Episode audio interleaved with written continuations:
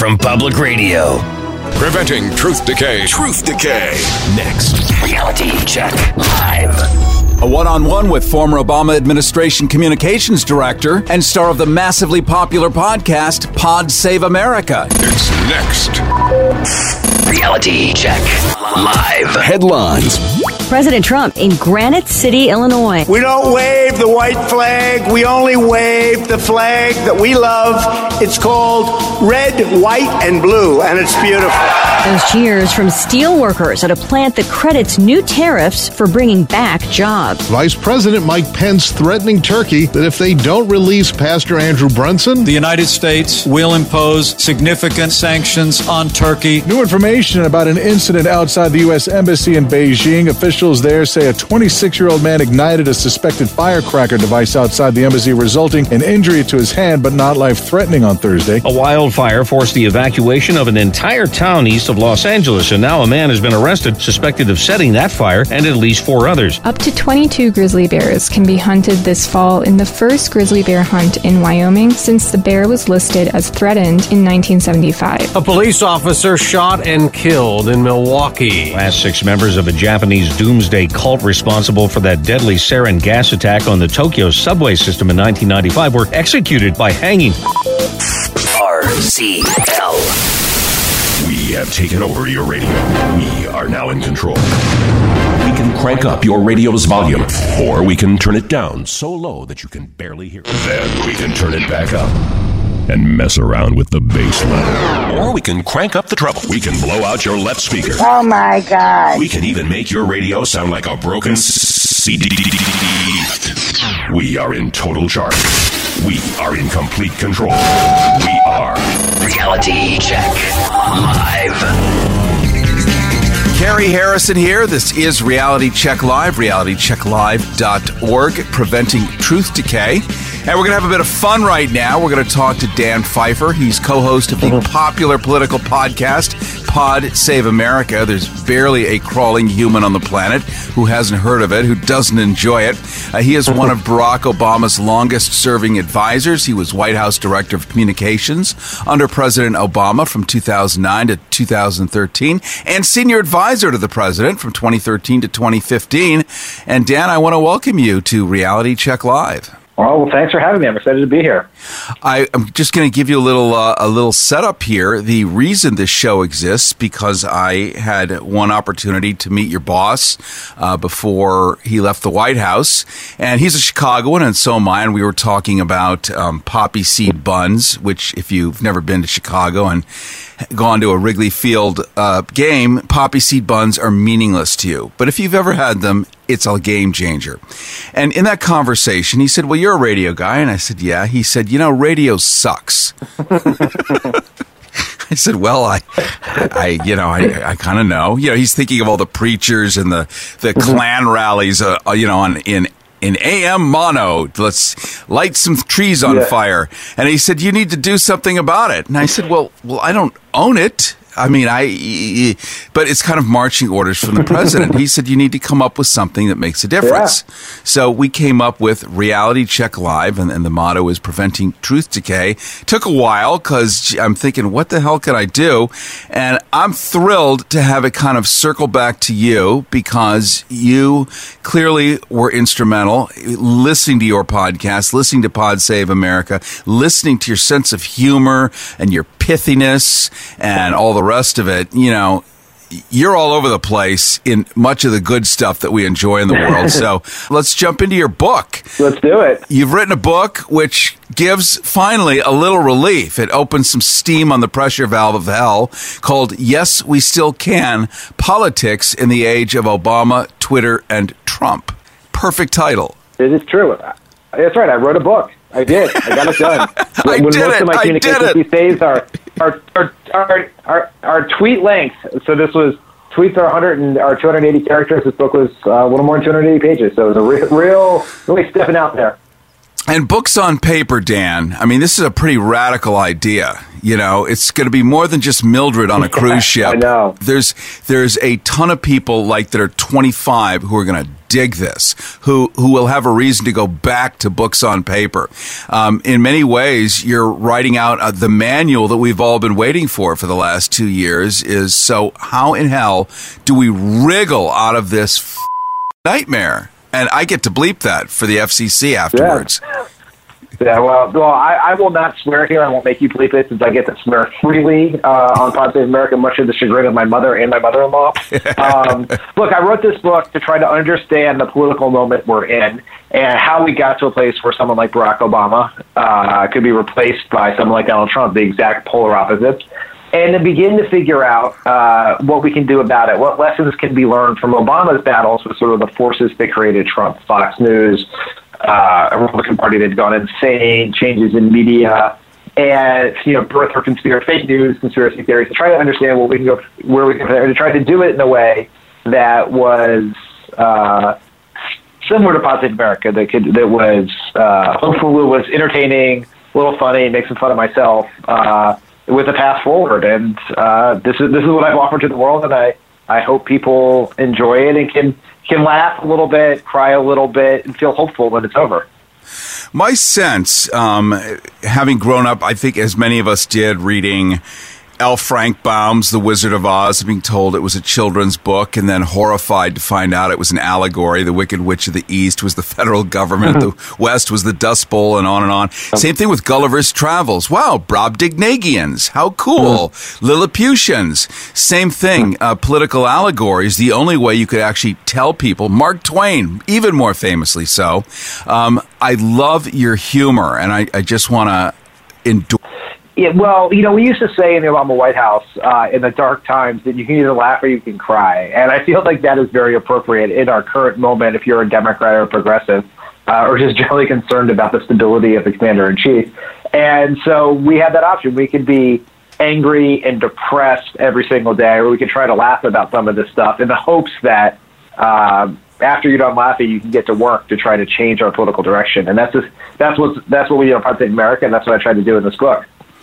And here we have President Obama having young guys like you and surrounding themselves with living, breathing humans. I mean, we basically have two generations in this country, you know, millennials and boomers, and the rest of us died a long time ago. And that's it. and, you know, Mr. Trump likes geezers. Like, here we go again. Women are in the kitchen. If they're not barefoot, take their shoes and do it quick. Fox News, Roger right. Ailes, a name we all have grown to know and love in so many voluped and, and layered ways, called you, Dan, he called you a real d- Yes, he did. I, so I'd say a couple things on this. One, uh, I'm incredibly proud that Roger Ailes called me a dick. It uh, is a sign that I think I did my job well because ultimately we were, you know, Fox was had decided that it was in their political and their business interest to be the chief opponent to Barack Obama. And so we butted heads with them many times. And we were willing to be the first people to, to call out Fox for what it is.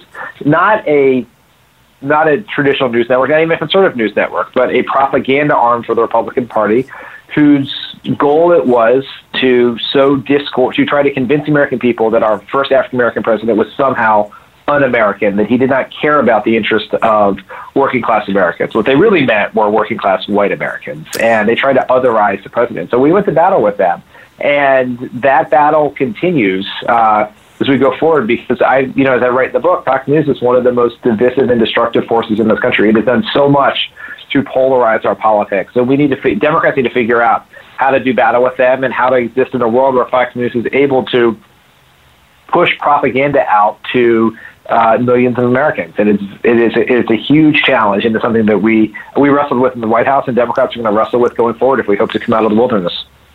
Carrie Harrison with you. This is Reality Check Live, realitychecklive.org. Follow us on all social media at Go Harrison. We're talking right now to Dan Pfeiffer. He happens to be with Pod Saves America. Google him. You'll have 800,000 pages to sift through. All of them are interesting, just like his book. Senior advisor to President Obama, now co host of Pod Save America. Uh, shut the door for the Oval Office for the last time, closing the chapter on our first American president, African American president. Well, it feels like American president if you think about current times. It might be our last American president. yeah. But, so, let me just dig in for just a second about this uh, hideosity that happened in Helsinki and then kicking Angela Merkel in the well, she doesn't have any, but if she did, he would have. Right. Uh, this Yeah. it, it's so Yeah. extraordinary. And what is the payoff for Donald Trump? And I was listening to your recent episode of Pod Saves America, and you guys were going through all the permutations of the what and the why. But if I remember correctly, Mr. Trump wants to build a very large motel in Moscow for the last decade or so. That and when you have if Barack Obama had had a top secret meeting with Vladimir Putin, Poofer, no witnesses, no no witnesses here, he would have been impeached within 2.7 minutes and then lynched. It's a fact. Should all presidents be held to the same standard? I wonder. They absolutely. I mean, you you you are exactly right on like twelve levels here. One is uh, if Barack Obama did one tenth of the things that Donald Trump did on a daily basis, he would have been impeached by the Republican Congress. I mean, they went after him because he wore a tan suit one day. They went after him.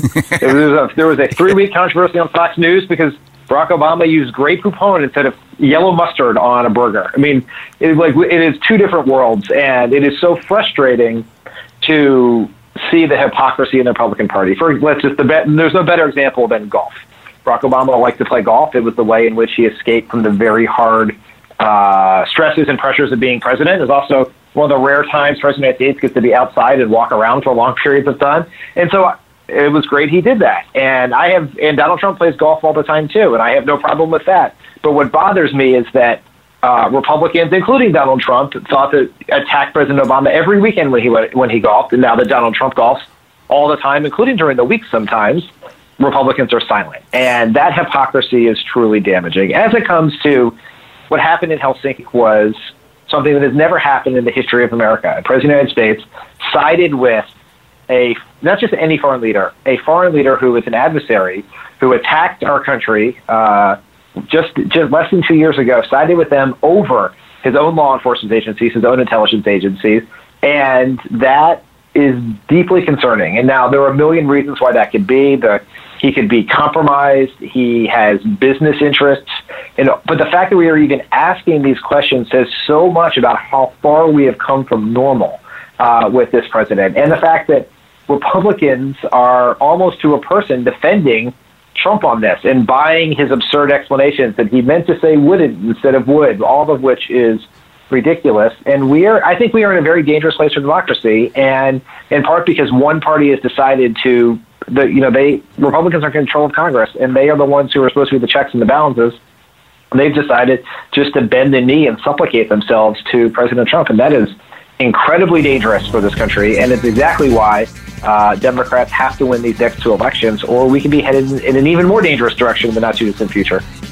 Carrie Harrison with you, Dan Pfeiffer with us, co host of the popular political podcast, Pod Save America, along with John Favreau.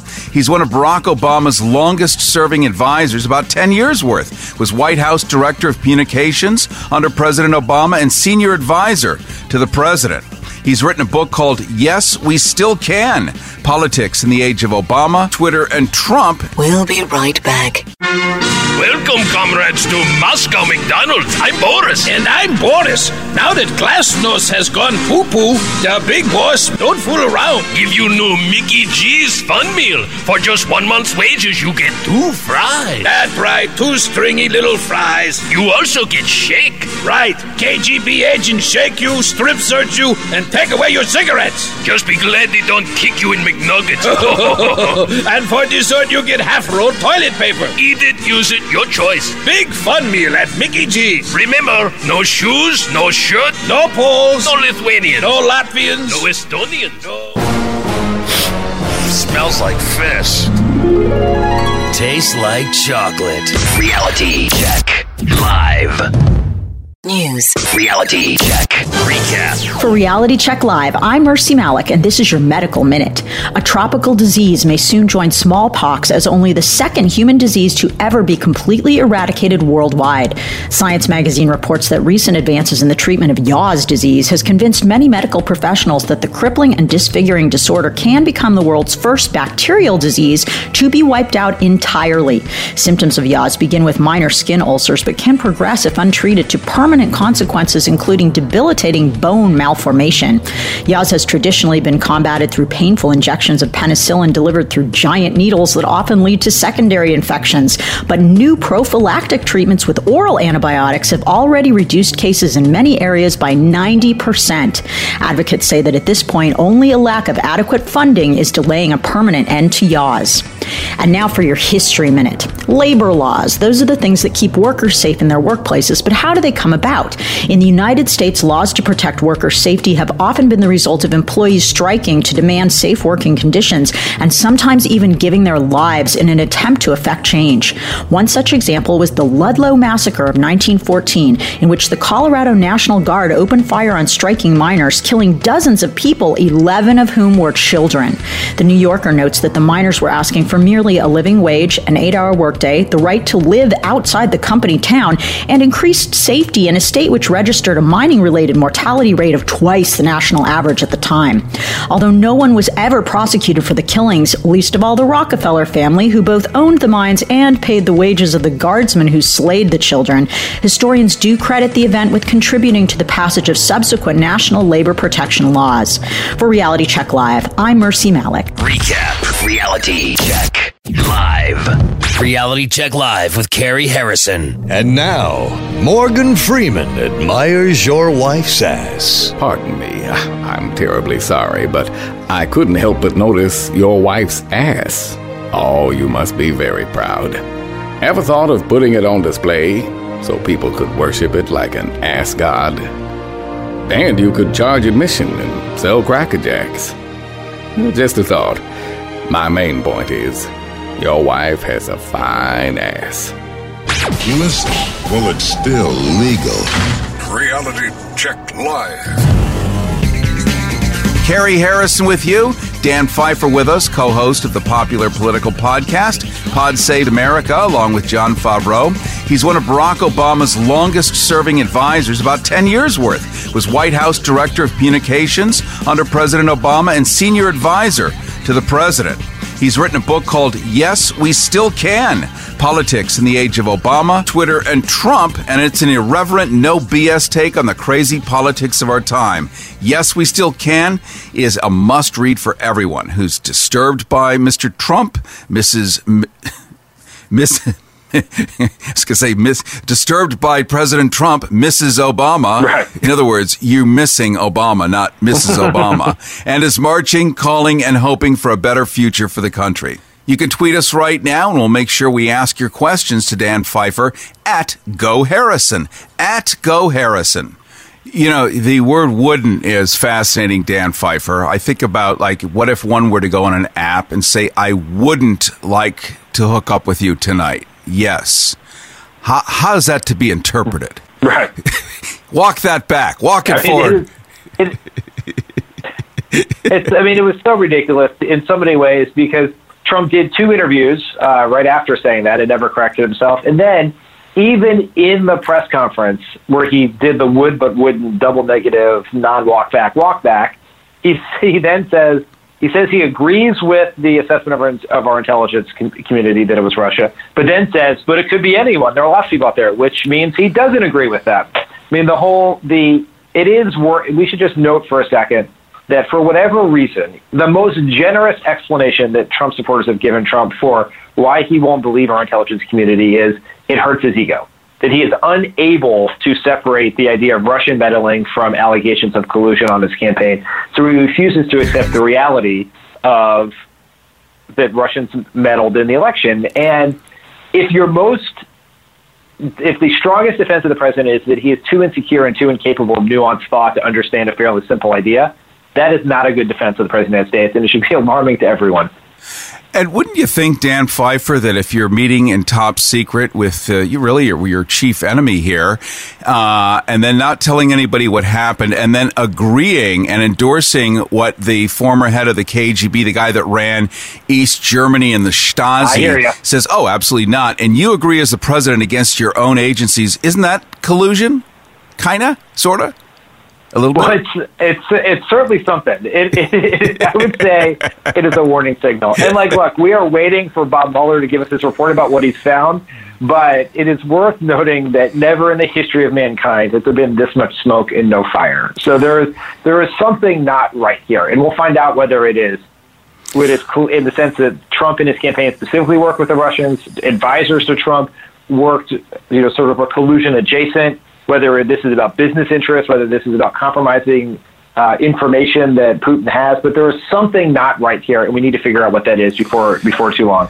in the recent time when uh, Mr. Trump, before he met with Mr. Putin, was with our NATO allies um, and was there during that breakfast and made the famous insults toward Germany as if Angela Merkel hadn't grown up in East Berlin under the Russians, speaking Russia. no big fan of Vladimir Putin, by the way, uh, and excoriated the Germans No. Pretty much everywhere else on the table. And James Mattis, the defense secretary, you could see him on camera in sort of a gnarled rictus, a kind of a grimace, a drool, sputum dangling from his lips. And we're told by Sarah Sanders Huckabee that he was pissed because he didn't know that he was only going to get pastry and coffee. Now, you, you're a guy from the White House. True or false? In the morning, before you go to the meeting, you're allowed to have room service and an egg. Yeah, you you are allowed to. You actually, uh, actually enough, you can't get room service because if you're staying on the same floor as the president, they won't let them bring the food up. But you can, if you use proper time management, go down to the restaurant downstairs and have a very nice breakfast. Uh, you stay in pretty nice hotels. when You travel with President Day, so so eggs were available uh, to Mr. Mattis here. He had that opportunity. It is. Uh, uh, I mean, it is so absurd that That's the point. that would be excellent. I mean, like, do us the do it like at least do us the courtesy of coming up with a better explanation than an overabundance of pastries. Like, just do better because that wasn't just something that some. A lot of the times, you know, some Yahoo staffer tells a reporter something and it becomes a big deal.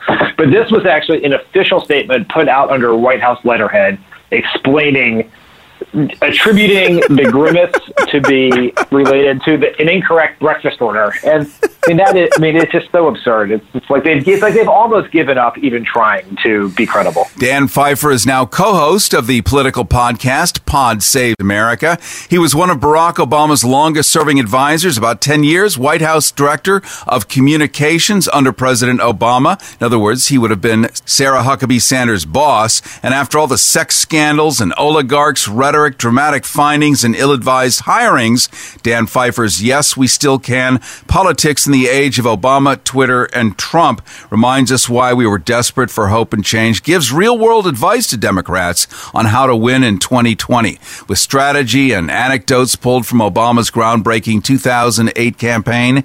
Yes, we still can. Combines the political acumen of David Axelrod with the humor and insightfulness of Alyssa Mastromonaco.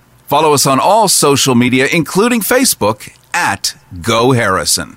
Now, Dan Pfeiffer, you were White House Director of Communications under President Obama. This is the, the, the messaging director. This is the guy who would be the boss of Sarah Suckabee.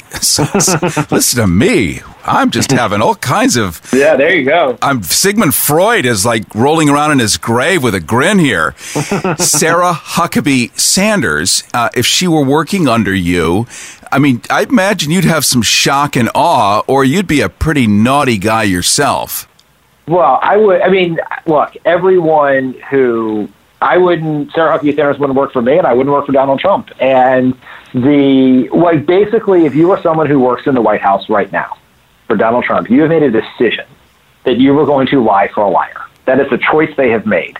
And because there's no other option, Donald Trump is a liar. That is a, I don't care what your political beliefs are, that is a proven fact. He lies every day, sometimes dozens of times before I get up for breakfast here on the West Coast.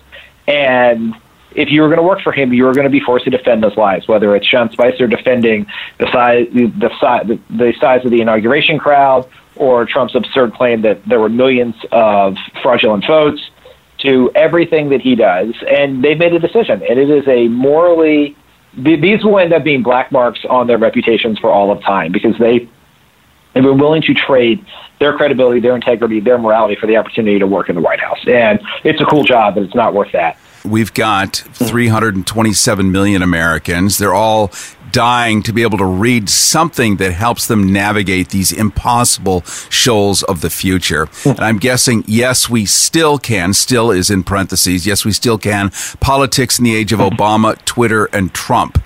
The pen is mightier than the sword. The Twitter is mightier than the mm-hmm. pen. 140 characters you can bring mm-hmm. down the planet. Right.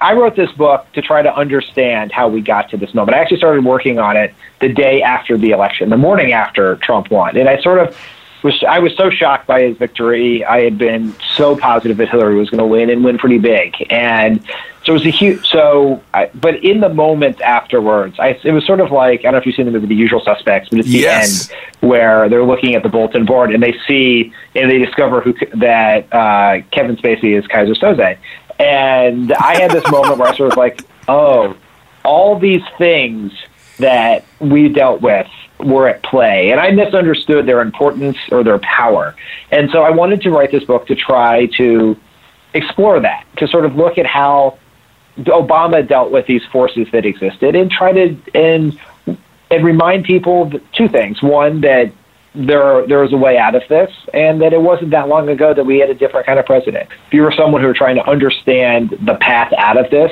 hopefully this book is for you, and I think you will uh, you can you'll laugh a little bit. I hope I tell some pretty funny. Well, I think they're funny at least. I tell some. You're uh, funny. I- I can endorse myself. that. Uh, thank you, thank you. I tell some. I tell some funny stories. Give you let you sort of better understand uh, who Barack Obama is from someone who spent a decade uh, in and around a decade around him, and uh, you know, and, and with some lessons for the party going forward. Dan Pfeiffer is co-host of the very popular political podcast Pod Save America. One of Barack Obama's longest-serving advisors was Dan. He was White House Director of Communications under President Obama, senior advisor to the president. Uh, was there for just as he said, a decade. And uh, you are one resilient guy because having enjoyed, you know, let's say a decent cup of coffee, and now you're back to Maxwell House. No offense to Maxwell House. I, I'm just going to read everyone's mind, and we'll end with this. We're all wondering, well, geez, what can I do? I mean, really, what can I do? Democrat, the Democratic National Committee is not going to save you. Democratic politicians are not going to save you. Bob Mueller is not going to save you. The only thing, the only people who can change direction, the only only way we're going to change direction in this country is if average, everyday people get involved. Whether they register to vote, they sign up with organizations like Swing Left or Indivisible to go door to door. They make phone calls.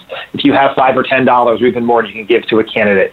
But it is, but the lesson of the Trump election is that we can never take citizenship for granted, and everyone has to get involved. And if we do that, and if the people who the who, who showed up for the women's march, who showed up at airports after the Muslim ban, who marched for our lives after uh, the tragedy at Parkland High School, that or in Parkland, Florida, then we can make a difference in this country. But it's all about participation, and you can do it.